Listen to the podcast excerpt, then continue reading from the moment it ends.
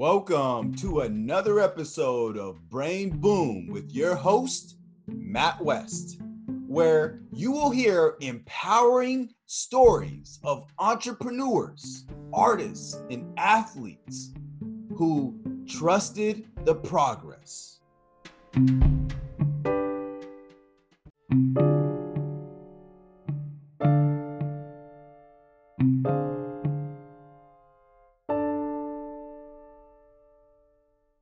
Who is Grant? Who is Grant? I, love that question because, you know, uh, most people, you know, that know me would say that I'm a mental performance coach, but that is actually what I do. Uh, who I am is a is a musician, a husband, a brother, a son, um, a dog owner, all these things that that I love that uh, fuel who I am. Um, which allows me to bring the energy and the passion to what I do, which is being a mental performance coach.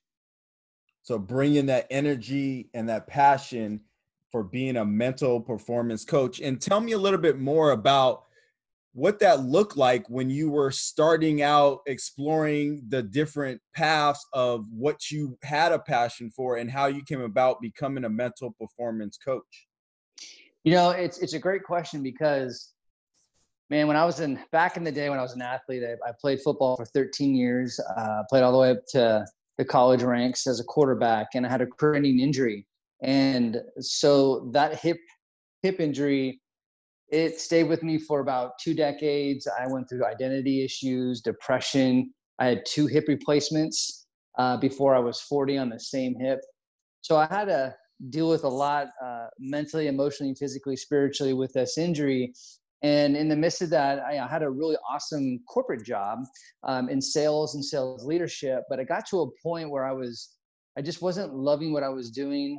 Um, I, I wasn't waking up with purpose.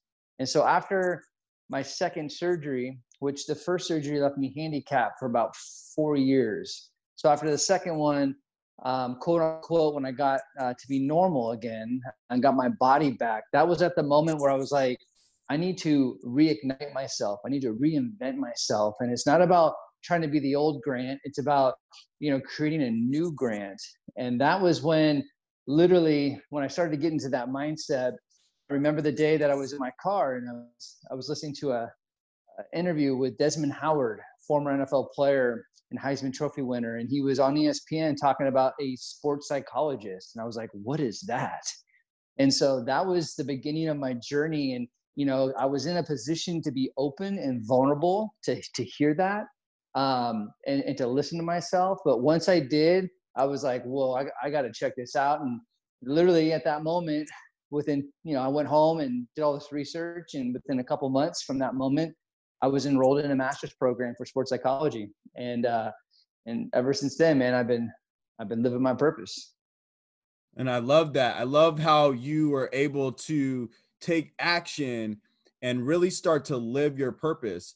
Now, Grant, can you share with us those moments where you felt like maybe this isn't the right path or maybe maybe this may be something that it, it might be too challenging or it, maybe I need to choose something else. Was there ever a moment that you think back that you wanted to maybe shift or, or, or go a different direction?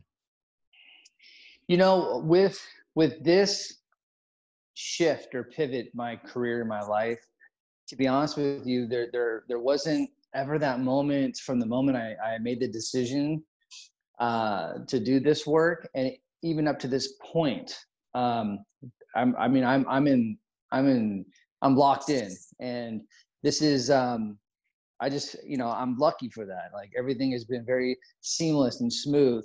But I will say this though that before I got into this work and before I made a decision to go back to school, I was working for an incredible company uh, called Wesco, uh, which gave me a lot of opportunity and made the most money in my life.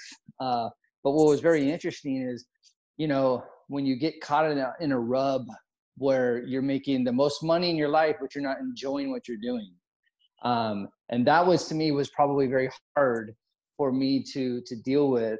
I had incredible bosses and, and incredible people around me to support me, that kind of got me through some of those hard times. But if I were to go back to those moments where here I am juggling full time work, I'm juggling full time school, um, I'm, I'm being a husband, I have a family.